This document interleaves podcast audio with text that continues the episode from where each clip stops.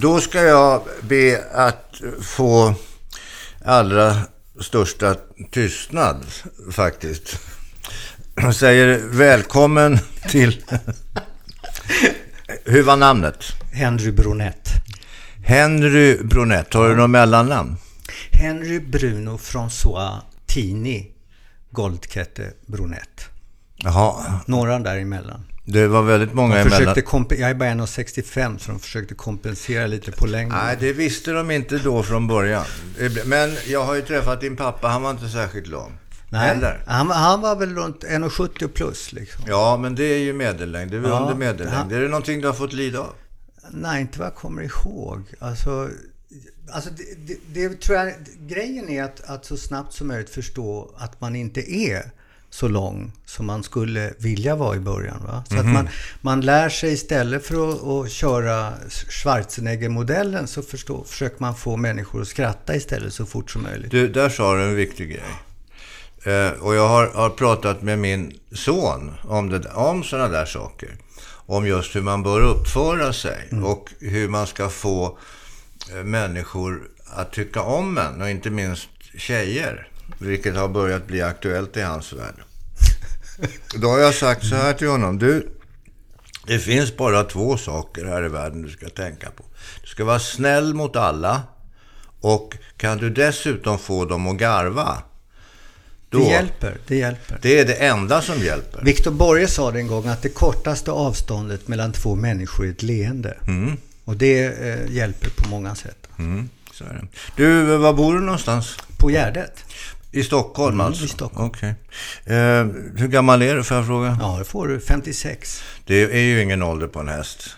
Nej, på en människa inte heller. Tror jag. Nej. Eller det var så du menade? Ja, det var så jag menade. Eh, eh, vad är du aktuell med just nu?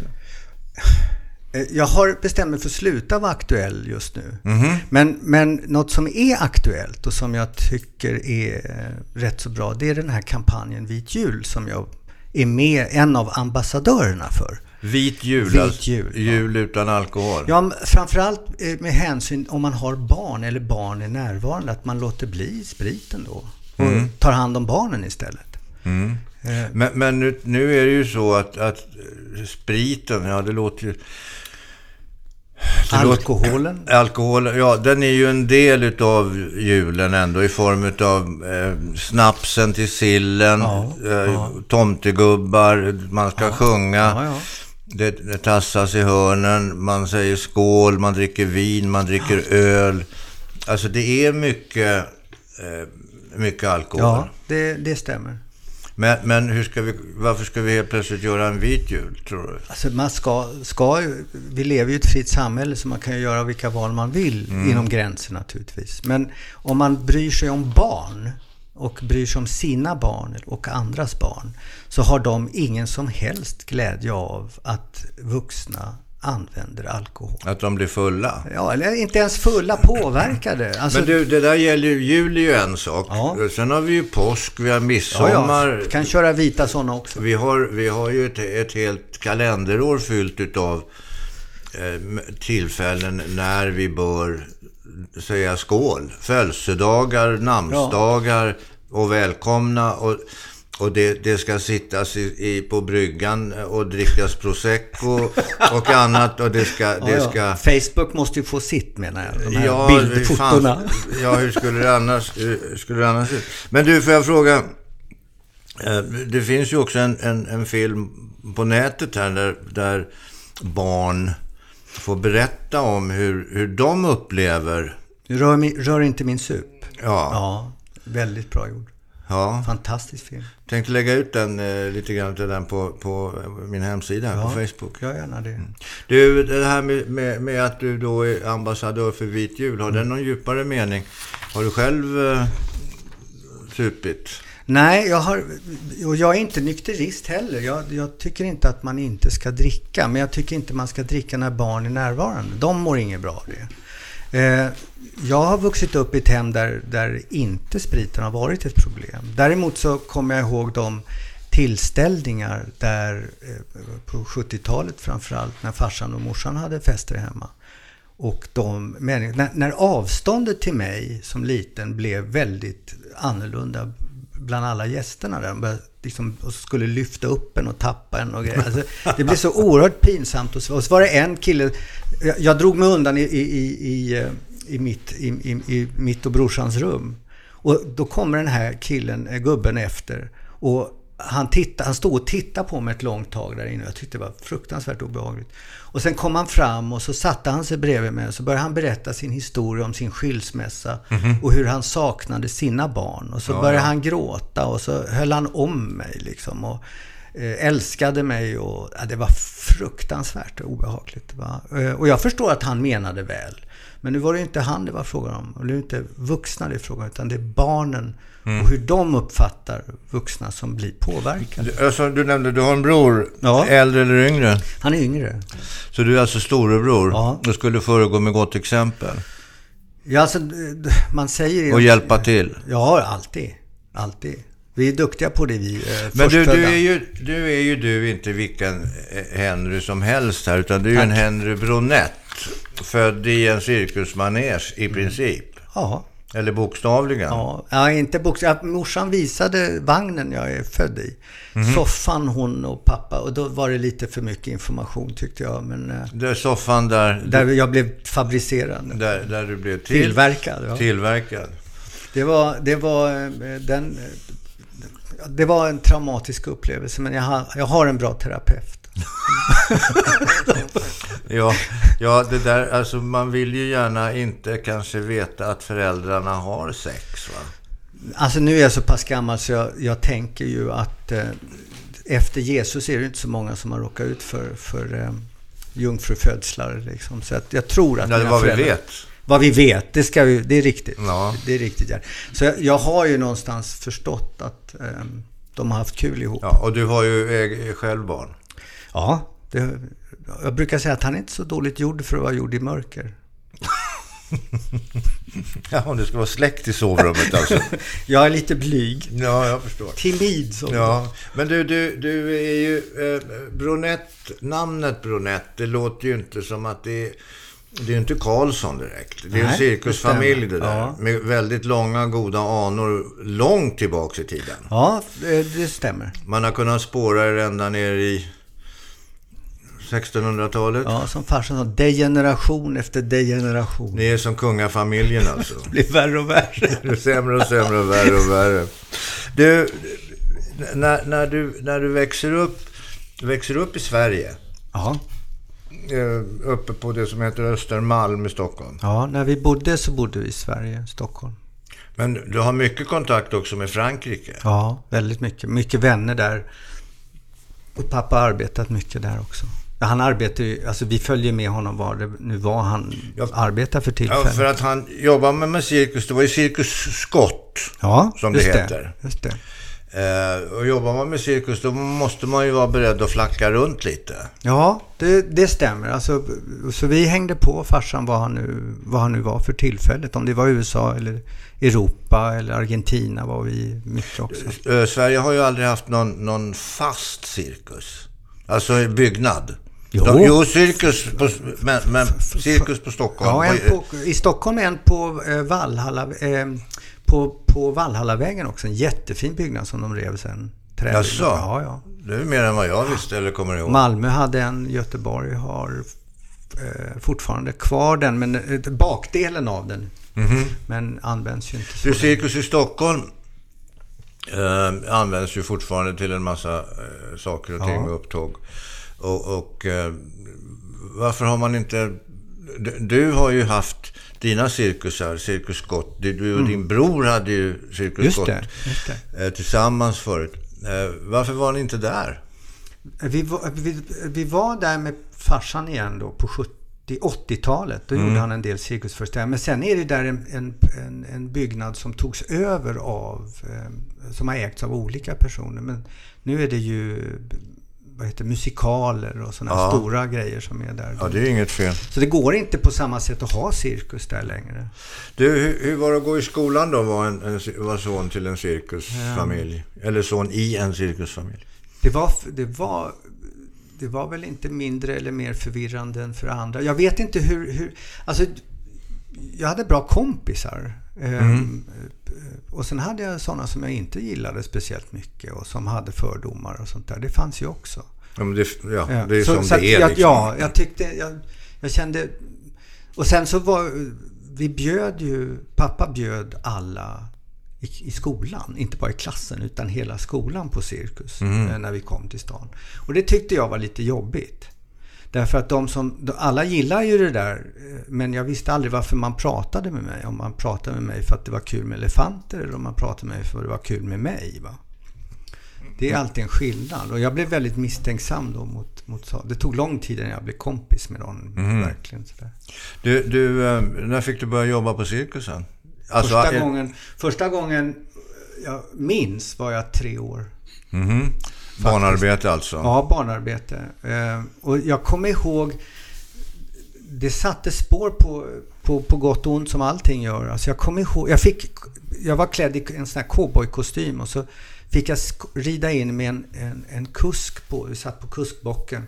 Och sen vid något tillfälle så sa han, ta den där hinken som låg i vagnen mm -hmm. och häll den på mig. Och så fick, hjälpte han mig att hälla den på honom. Och vad, skulle folk, det vara roligt? Ja, det var roligt. Och folk tyckte det där var jättegulligt, den här treåringen som hällde en hink konfetti. Och reaktionen ja. glömmer jag aldrig. Alltså den vänligheten och värmen, på tal om leenden, som kom emot mig. Den, den, från, eh, från, publiken. Från publiken, från publiken. Ja. Jag menar, det var ju inget konstigt, men det är gulligt med ett litet barn, så här, förstår jag. Mm. Den satte spår och, och gav... Um, gav, alltså det var svårt att få nog av det där, av känslan. Mm, ja, nu, nu är vi inne på det där. Har man en gång fått sågspån ja, i sandalerna, ja. då vill man in Jättes, i manegen. Ja, det stämmer igen. till en del. Ja. Sen är det där en... en um,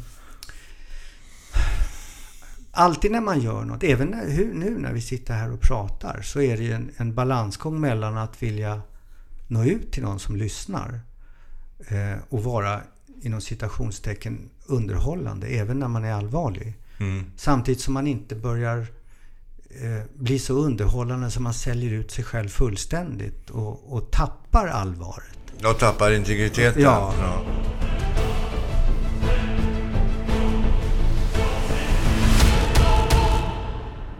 Men du har ju själv en son ja. som nu är tonåring. Ja. Eh, hur är hans förhållningssätt till, till det här med cirkus? Ska du tvinga in honom i manege? Aldrig. Alltså det var en av mina, eh, ska jag säga, det var väldigt tydlig tanke hos mig att jag skulle vilja följa hans dröm, drömmar eller tankar eller funderingar kring, kring vart han ska. Försöka mm följa det istället för eh, som jag har vuxit upp så blir man, blir man eh, beordrad egentligen. Ja, predestinerad. Ja, ja. Du får men, välja själv, men du måste göra som jag säger. Jo, men det där är ju, du måste ju samtidigt, din son kan ju inte veta, ett barn kan ju inte veta. Du måste ju ge honom, eller henne, ditt barn helt enkelt, förutsättningar också för att kunna bli det den strävar efter. Alltså jag, tänker att, jag tänker i det att, att det, det, finns någonting jag kan uppleva i, i, i, våra skolor nu där det är väldigt mycket fokus på betygen inte i fråga om vad som ska faktiskt läras i kun, fråga om kunskap, utan att snarare liksom fylla i rätt ruta, kryssruta för betyg. Så att det blir väldigt prat om vilka mål som ska uppnås snarare om vad, vad målen innehåller. Och vad mm. det så för, för mig så, jag försöker eh, med hjälp av de fa faktiskt jäkligt häftiga lärare som man trots allt har och den belastning som de som de eh, måste utstå i form av att fylla i formulär till vansinne. Alltså att, att stötta hans nyfikenhet och bidra med vad, vad, det nu är jag kan. Jag kan en del, måste jag ju påstå om jag jämför med 14-åringar. Jaha, ja, ja. ja. Så, så jag, jag mm. försöker inte vara ödmjuk i det att jag inte säger någonting och, och inte försöker vara tydlig. Men jag försöker, upp, jag försöker vara lyhörd för han, han, hans nyfikenhet snarare än mina drömmar om vad han ska bli. Om, du, det är begripligt. Ja, jag tycker det låter ja. förnuftigt. Men jag vill fortsätta prata. Ja. Mm. Eftersom vi ändå sitter här och pratar och jag ska försöka driva det här samtalet lite grann. Så, så har ju nu, just idag, förlåt, i dagarna här, så har ju en, en, en, ny aktör, om vi får kalla det för det, mm. äntrat scenen. Nämligen den här MeToo-rörelsen. Ja. Och där har ju även cirkusen nu blivit drabbad. Eh, the show is over. Mm. som det heter. Man säger ju alltid, tidigare har man alltid sagt att show must go on och så skulle man slita ihjäl sig och dö på scen helst. I, i, idag så, så är det 873 kvinnor inom cirkusvärlden som då har skrivit eh, under den här The show is over, som ingår då i eh, hashtag metoo-revolutionen. Mm. Hur ser du på det? Alltså nu var för, alltså, Hur ser jag på det? Om, är frågan hur ser jag på metoo? Eller? Nej, nej, alltså ja, metoo... Ja, kort bara, hur ser du på metoo? Till att börja med. Ja, äntligen. Bra att det kommer upp. Allting upp på bordet med allt. Det är, det är en revolution. Jag hoppas det. Det är en revolution. Jag hoppas att det är det. Men, men som, som eh, tar man... Det är ju ett förhållningssätt som eh, män har gentemot kvinnor. Ja, på ett sätt. Ja, kanske. Kanske. Kanske. Ja, så, jag, har, jag har svårt för att generalisera det, för jag har sett om vi nu pratar om män och kvinnor så finns det arslen i alla, inom alla hörn och kanter. Men det finns faktiskt en struktur eller en, ett patriarkaliskt synsätt där kvinnor är på ett visst sätt, säger man. Mm. Och det, då ska de uh, axla det. Och, och, det tycker inte jag är okej. Okay. Nej, alltså, men om man ska... Det är det som vore skönt ja, att få. Det är ju fan, jag tycker att är det en revolution så, ska, så byter man ju en struktur mot ja. en annan struktur. Ja. Men vilken är den andra strukturen? Det, det, har vi inte riktigt kommit fram till än. Nej, och det är ju alltid problem med alla revolutioner. Att det inte alltid är tydligt vad som ska komma istället. Va?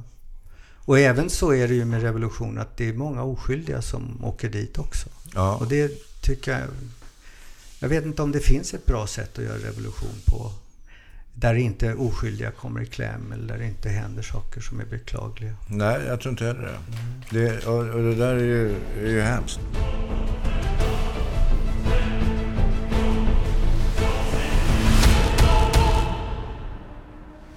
Du, du började i cirkusmanegen vid, vid eh, tre års ålder och, och hällde konfetti över en kusk ja. till allmänhetens belåtenhet. Eh, sen, så, sen så valde du inte det just, utan du valde att bli skådespelare. Ja, först valde farsan åt mig att jag skulle bli clown faktiskt. Mm. Han såg att, att jag inte kunde någonting annat än, än det. Och det är ju svårt. Ja, i början var det, för, alltså, du vet när jag var tonåring, som 15-åring och försöka vara lustig, det, det, var inget, det var inte roligt. Men det var en fantastisk skola att, mm. att få komma in, in på scen och sådär. Men sen så var det jag skådespelaryrket. Jag har ju sett eh, många utav dem, jag älskar ju cirkus. Det var där vi träffades? Ja, det var där vi träffades första gången. På, på Cirkus Scott. Då snackade du bilar? Ja, det gör jag gärna. och din bror, jag vet inte om han har kvar den där eh, bilen. En Austin Martin, en cab. Det vet jag inte, men jävlar vilken fin bil. Nåväl, vi kan lämna den åt, åt sidan. Men, men jag har sett de stora clownerna. Mm.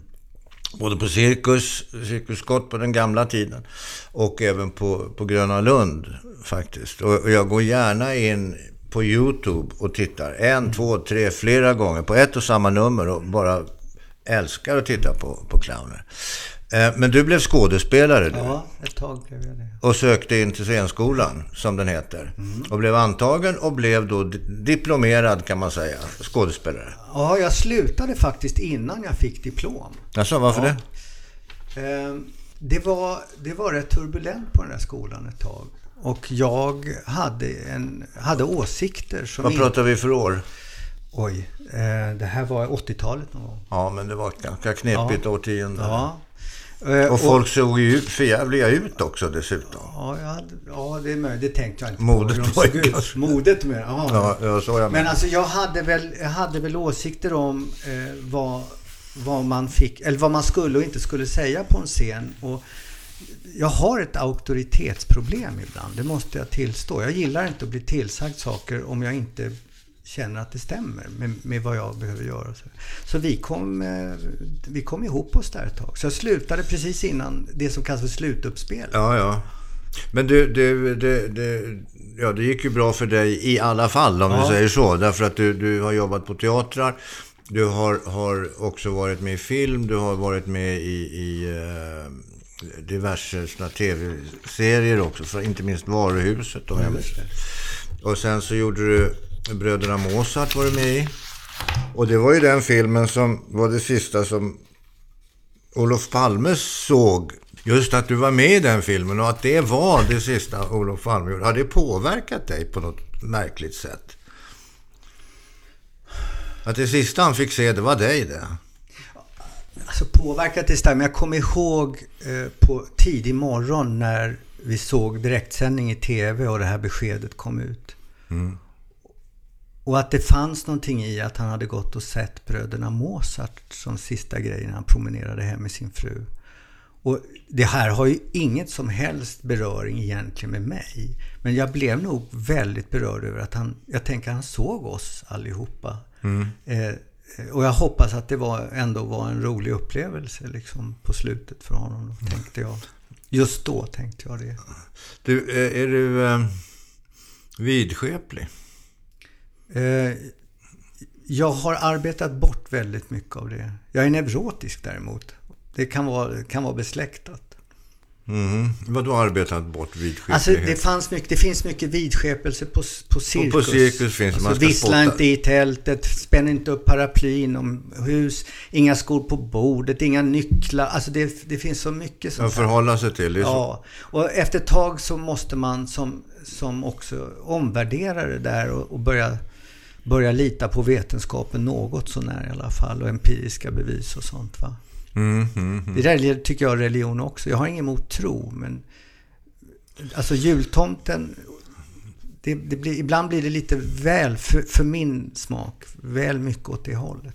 Men du, jag, jag kommer ihåg eh, Parnevik. Mm. han hade ju en fantastisk eh, serie sketcher mm. i tv, bland annat. Eh, där han eftersom han, det är alltså pappa Parnevik vi pratar om. Eh, var ju en röstkonstnär och han kunde imitera folk väldigt, väldigt bra. Och det här var i samband med att du hade blivit eh, skådespelare och det hade gått upp för svenska folket att du var skådespelare. Och då, då ringer Bosse Parnevik upp till din pappa och har då tagit sig rösten av Ingmar Bergman. Därför att din pappa hade, hade i, i, i, i cirkussammanhanget när det skulle presenteras en, en, en, en akt, så sa han alltid, får jag be om absolut största möjliga tystnad. Och Ingmar Bergman hade gjort en film som hette Tystnaden, nämligen. Och då, då bad han din pappa om att, för att jag kommer inte ihåg, alltså det var något så vansinnigt roligt. Så bad han din pappa om att inte använda just det där. Och mot, då skulle han också kunna byta gåva mot gåva och göra det lite enklare för dig som skådespelare. Jag kommer inte ihåg vad pappa svarade då. Nej, jag kommer inte heller ihåg, men det, det var väldigt roligt. Jag tror det... inte han hade, han hade sålt sin cirkus så lätt, som för en son bara. Nej, det vet jag inte, men, men, men, men, eh, det var i alla fall väldigt roligt. Och det, eh, det, det var... Jag kommer ihåg att din pappa var rätt tagen av att det var faktiskt Ingmar Bergman som, som, ringde. som ringde upp. Ja, det var väldigt skoj. Men det påverkade inte din skådespelarkarriär? Inte jag, inte, det var ingen som ringde efter, nej. Det var inte det. Du, du, du blev ju också Varuhuset, den här första egentliga eh, såpan på tv. Där gjorde ju du en karaktär som heter Daniel. Ja. Blev Daniel då direkt med hela svenska folket. Pierre Frenkel som var en av regissörerna alldeles i början, han lever tyvärr inte längre, en underbar farbror. Han kom fram till mig, han sa två saker. Det ena var att du fattar att du kommer att bli kändis nu. Mm. Och jag förstod, inte, jag förstod inte eh, begreppet överhuvudtaget. Men det var verkligen att dagen efter så plötsligt kommer det fram hur mycket människor som helst och säger hej och börjar prata med. Det var, det var fantastiskt. Alltså. Mm. Hur är det idag? Eh, det, min generation och, och, lite yngre känner ju fortfarande igen, kommer ihåg sånt här. Eh, men jag är... jag måste säga att jag är lite, jag, är, jag har ju blivit lite kuf. Alltså jag har blivit lite, mm, jag har fått väldigt mycket av den här varan att, att synas och sådär. Och de sista åren har jag längtat efter att slippa det. För det känns inte som man alltid hörs när man syns. Nej, och det finns ju ett annat Om sätt, eh, som, som eh, om man nu inte vill vara estradör, så finns ju ett annat sätt att om man då istället har ett behov av att synas, Mm. inom citationstecken, då, så kan man ju skriva istället. Ja, och det var väl det jag satte igång och gjorde. Och det var där du klev För jag vill gärna, hö- jag vill gärna eh, höras, men kanske inte... När man syns som man gör i, i en... När man får, alltså det var en förmån och det var en lyckträff och det var en fantastisk grupp människor i varuhuset. Eh, Ja. Även Bröderna Måsas var hemskt roligt att göra och så vidare.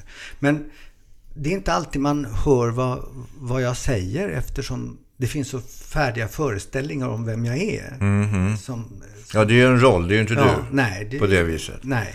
Och när jag blev lite äldre eh, efter det, då började jag längta efter att, att eh, gärna höras på ett annat sätt eller få synas. För det här från tre år i manegen, den här värmen, den, den längtan att bli sedd så, den har jag ju kvar.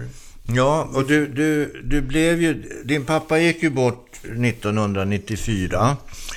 Och då stod ju Cirkus Scott utan ledning, eller vad man nu ska kalla det för. Kändes det som att, jaha, här ska nog brorsan och jag kliva in. Ja, direkt. Det var inget prat. Det var bara att förvalta och fortsätta traditionen. Hade pappa förberett det där? Nej. Utan det var bara... Pappa skulle levt för evigt. Han blev väldigt förvånad tror jag.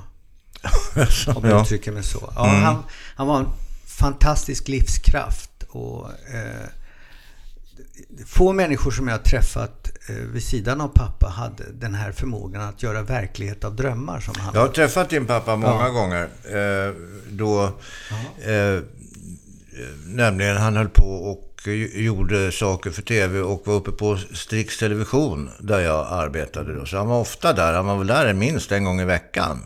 I, I samband med att de här programmen skulle klippas ihop och allt vad det var. Jag kommer inte ihåg. Jag var inte involverad i det. Men, men vi träffades ute i det så kallade fikarummet ofta. Du, du, du var tvungen att ta över cirkus och cirkus är Jag ju... tror inte man tänkte att det var tvunget, utan det bara, utan att tänka så gjorde Det var vi naturligt det. för Ja. er att ta över. Jag, hade, jag skulle säga så här, hade jag tänkt efter så vet jag inte om det hade blivit så. För att en cirkus av den digniteten som Cir- Cirkus Scott ändå har varit och är. eh, Alltså det är ju otroligt mycket folk som, 80 som, som ska omsättas till ett tält som eh, liksom är hur stort som helst. Och det ryms hur mycket publik som helst där inne. Och det där ska fyllas. Och man har bara i, i Sverige så är det ju i princip på våren som man gör det där. Ja, våren och sommaren kan man. Sommaren. Annars blir det för kallt. Nu för tiden går det ju med, med uppvärmning och sånt där, men det kostar ändå väldigt mycket att göra det.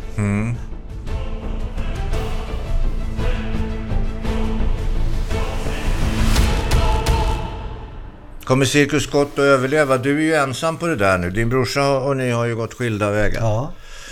Jag, det, jag kan inte säga det nu. Jag kan inte säga vare sig ja eller nej nu. Jag följer någonting, det här låter ju svulstigt, alltså kreativt.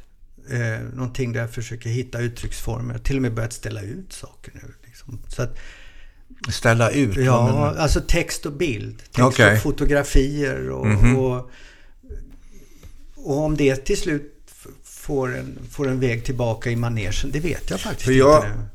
Jag gjorde ju, jag kommer ihåg jag gjorde ett, ett, eh, ett reportage eh, för, eh, för, för ett program som var väl för något Robert Aschberg-program förmodar jag. Gjorde ett reportage ute på cirkusen. Ute på Storängsbotten där på Gärdet. Hur som helst. Sen har jag efter det frågat dig om jag inte kan få göra mitt nummer på cirkusen. Vilket var det? Det, jo, då, det, mitt nummer, det var ju att, och det här gjorde jag med stor framgång på Kivis marknad, på den lilla cirkusen som vi drog igång där nere. Att jag, kommer in eh, med en trumpet, en hög hatt och en tallrik. Och sen så, så, så säger jag att Eh, livet det är som flugans promenad över fönsterrutan men där ute mot den blå himlen svingar sig konsten som en svala. Livet är kort, konsten är lång. Pang så slår jag tallriken mot, mot huvudet. Det går i krasch. De här liksom det söndriga porslinet ramlar ner. Man skär sig på glasyren. Det blöder lite grann. Det blandas med svett. Det ser väldigt eh, livsfarligt ut alltihopa.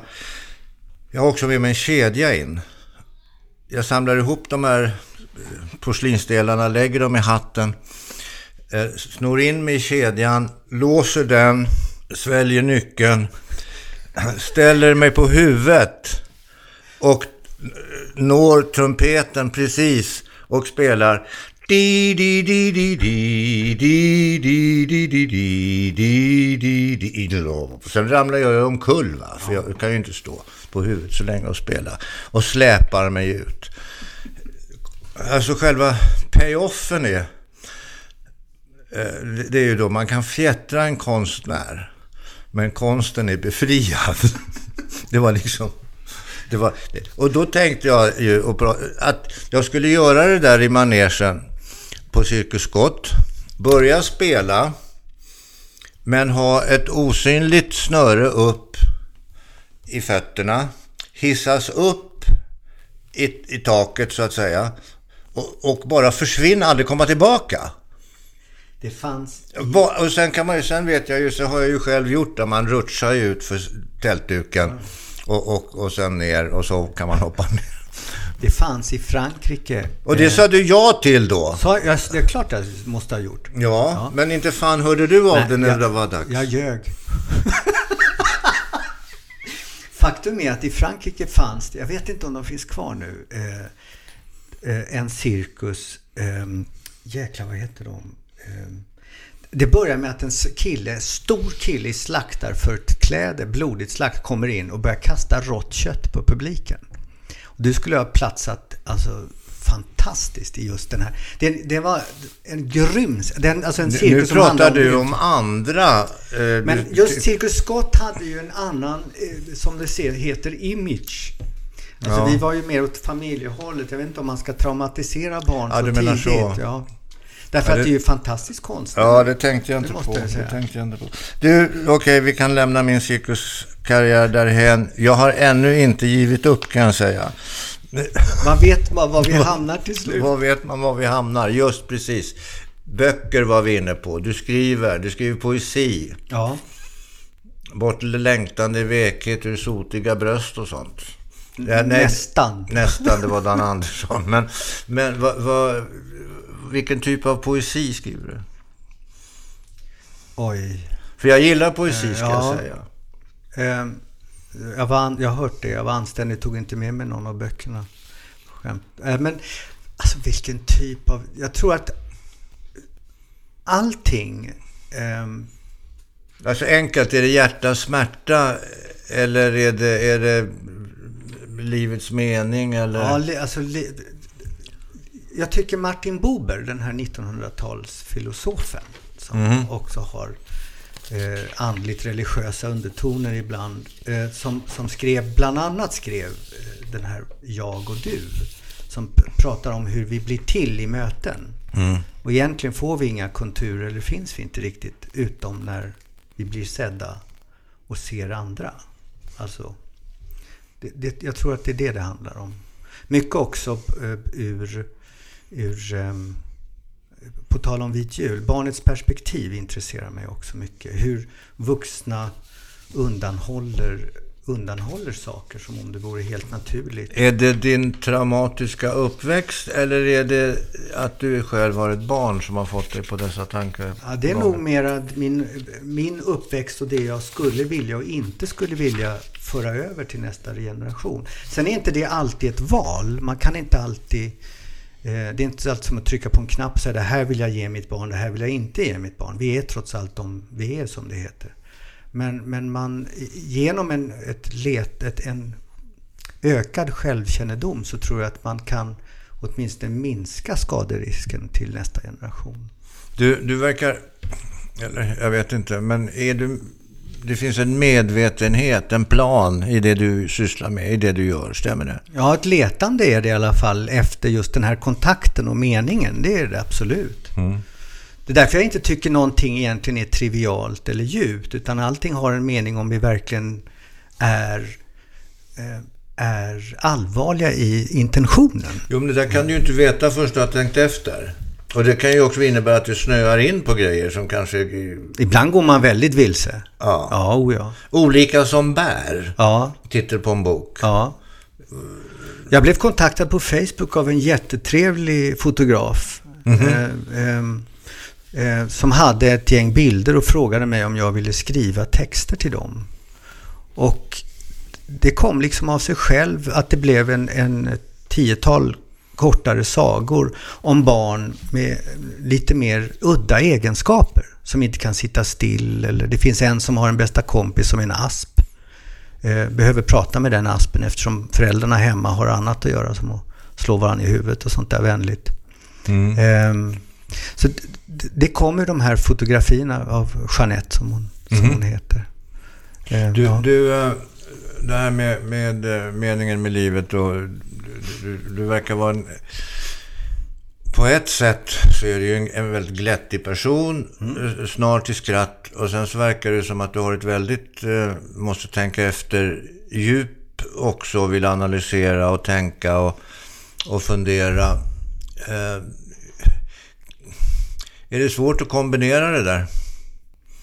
Alltså du har ju ett krav på dig utifrån, du pratade om sociala möten och det är sociala mötet som gör att vi överhuvudtaget berätt, det är där vi får vårt berättigande alltså, sociala som existens. Möten, ja, alltså i, det all, i, ett uppriktigt möte, som första gången jag träffade dig så, så, så var det eh, eh, ett allvar, alltså du delade med dig av dina tankar och ditt liv och det du var arg på, det du var glad på. Jag minns det väldigt tydligt.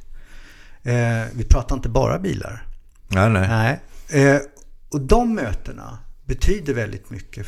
Eh, och, och det, ibland kan det räcka med att man verkligen bara är, är så kort så att man ger varandra ett, allvar, ett allvarligt menat leende. Mm.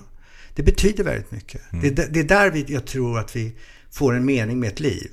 Ett, ett verkligt mening. Jo, men det finns ju, det finns bara, ju som jag tycker och som jag försöker förmedla eh, till min son nu, eh, tio år gammal. Det är ju det här att man hälsar mm. på, på den här personen som är mitt emot.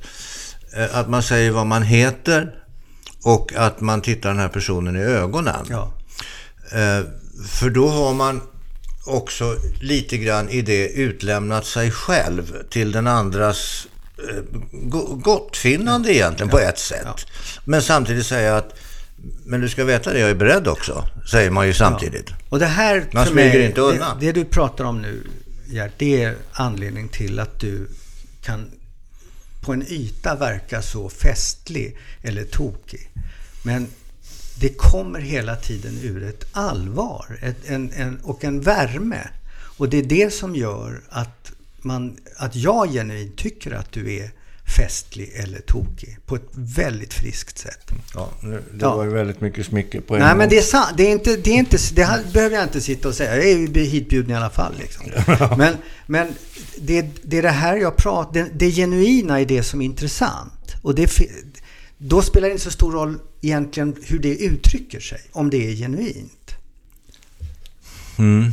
Nej, men det är väl kanske det som är eh, det som är det viktiga, eh, det är väl med ett ord och ärlighet. Ja.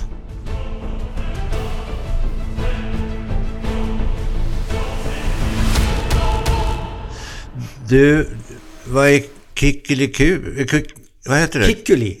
Kickuli, vad är det? Kickuli förlag. Det är där olika som bär kom ut. Okej. Okay. Är det ditt förlag? Nej, det är det inte. Jag har eh, avstått från att ge ut böcker själv därför jag tycker om, om jag... Det är på något vis som när man går in på en cirkus eller man behöver någon som säger det här tror jag på. Mm. Jag tycker att det här är bra. Mm. Tillräckligt för att jag ska våga göra en investering i det eller lägga en kostnad på det. Annars så tycker inte jag riktigt att det gills. Mm. Jag, behöver, jag behöver en annat, ett öga utifrån som god, på något vis ändå godkänner en kvalitet eller bejakar det man gör. Jag tycker Mm. att det är viktigt. Men om man nu, om man nu... Du har inte ett eget förlag, men vad heter det nu sa du? Kikuli. Kik- Kikuli? Kikuli. Kikuli? Ja. jag tror att det är någon general, eh, om jag inte, jag minns inte riktigt, hon berättade det för mig. Eh, Hon, hon som har förlaget? Ja, hon som Mm. har förlaget. Eh, att det är någon sån här, om det kan det vara en sy... Jag, ska inte gissa. Det är Nej, bättre, nej, vi får googla. Nej, vi får googla. Vi, vi får Ja. lägga ut det på Facebook. Just det. Där, där finns ju allting. Där, där lägger vi Men hon är, hon är bra. Hon ger ut mycket eh, eh, sagor och barnböcker med just lite udda, alltså om det är eh, funktionsnedsättning eller handikapp Mhm. eller eh, olika bokstavskombinationer man kan ha och sånt där som ger andra perspektiv. Det tycker jag är spännande. Vad ska du göra när du blir stor då? Jag är ju stor redan och det är nog det jag gör nu. Alltså jag, ibland har man tur att bli kontaktad av, av eh, Läckö slott och få göra en få, få regissera en opera eller ibland har man tur att ett förlag säger ja så man får ut en Mm. bok till liksom. Men det där att Och skriva är ju ett jävla slit. Ja, men är inte allt ett jäkla, alltså om man nu ska säga jäkla slit, det är väl allt man vill göra ordentligt. Jag, jag, Jo, men jag har ju... fast jag, det är ett kärt besvär Jo, snarare jo, än ett absolut. jäkla slit. Jag, jag har ju tycker själv försökt mig på att skriva. Va? Och det är många, många faktiskt, och även ett förlag som är intresserade av att jag ska skriva. Eh, och då i första hand, förlåt, eh, inte historier utan eh, eh, biografi. Ja. För, för, för att, eh, ja, Du har teck- varit med en del. det har, det har hänt. Det har runnit mycket vatten under broarna, om vi säger så. Eh, Men alltså jag kan skriva en sida, jag kan skriva två sidor, jag kan till nöd skriva tre sidor. Men inte mer. Jag kan inte skriva när det prasslar i löven och, och det singlar ner och det var fotsteg i Åt vatten. Gullberg, åt Gullberg till. Liksom. Nej, jag kan inte det. Jag, det, det där, där ligger inte min förmåga. Jag är inte poet på det Men sjukdomsinsikt som det heter ska vi ju ha alla. Det är bra att ha. Det, det är rätt bra att ha. Så här, så vi får se hur det blir. Det blir en väldigt kort bok. Sen, jag var, alltså jag var uppe, det här har väl med det att göra också. Jag var uppe hos en, en god vän till mig, Kai Schüler. Nu säger jag hans namn också. Eh, han lyssnar ju så sällan. Eh, Ja, så- men han kommer lyssna på det här. Ja, det hoppas vi. Eh, hans pappa gick bort för några år sedan och var en, en, eh, en, en stor konstsamlare och älskade skönlitteratur och sånt där. Och Kai är nu kvar med alla dessa böcker efter pappan. Underbar litteratur, mycket på tyska. Pappan kom från Berlin. Och Kai ringde mig och sa, kan du inte komma upp? Jag, jag vet inte, jag, jag håller på att drunkna, jag vet inte vad jag ska ta vägen. Jag lever i detta nu sedan två år tillbaka, de här böckerna. Jag orkar inte mer nu. Jag har valt det jag ska ha och jag vet inte hur jag ska göra med resten. Så jag kommer upp och där ligger, eh, jag är, jag är väldigt förtjust i tysk litteratur. Det var ju mitt första språk, tyska. Ja, ja, ja. Och där ligger eh, Thomas Mann, Stefan Zweig, Leon Feuchtwanger, Musil, Kästner. Alltså eh, fantastiska böcker. Överallt. Och jag ser de här böckerna som nu ligger, du vet, i kassar och man bara vill bli av med. De här stora författarna. Ja, ja. Ja. Så varför skriva, tänker jag. Ja, och det är en men- jätteviktig... Alltså frågan är alltid viktig. För, för många, du nämnde Paris, att jag bodde där ett tag. Och, Mm. och för många år sedan när de byggde nya operan där, ja. eh, eh, Mitterrand tror jag det var, som Mm. satte igång alla de här projek- byggprojekten på den tiden. Så åker jag förbi med taxichauffören, jag ska ta en runda tillbaka till Stockholm. Och, och då tittar jag på den här nya operan och så säger jag till chaffisen att det här var väl inte sådär jättesnyggt byggt alltså. Och då rycker han på axlarna och så säger han, du vet hur de är. De ska alla bygga sina pyramider. Och skriver man eller vad man än gör i hopp om att få bygga sin pyramid, då är det av fel orsak. Alltså, vi behöver göra av lusten. Liksom. När vi ändå lever i ett sånt här fantastiskt land där vi har råd att prata om om vi har lust eller inte. Det har inte alla. Det har inte alla. Nej.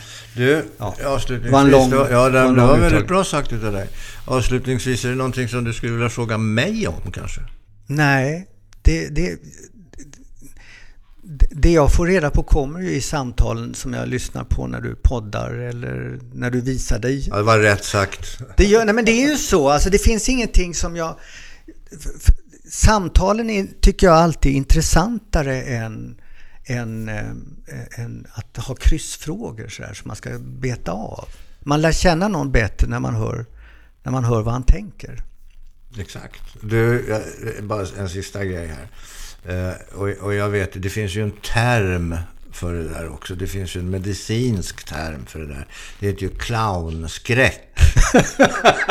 fast, fast, det finns ju, det heter ju någonting märkvärdigt då på latin naturligtvis medicinskt. Jaha. Ja, varför tror du, och jag vet att min son, eh, han är rädd för clowner.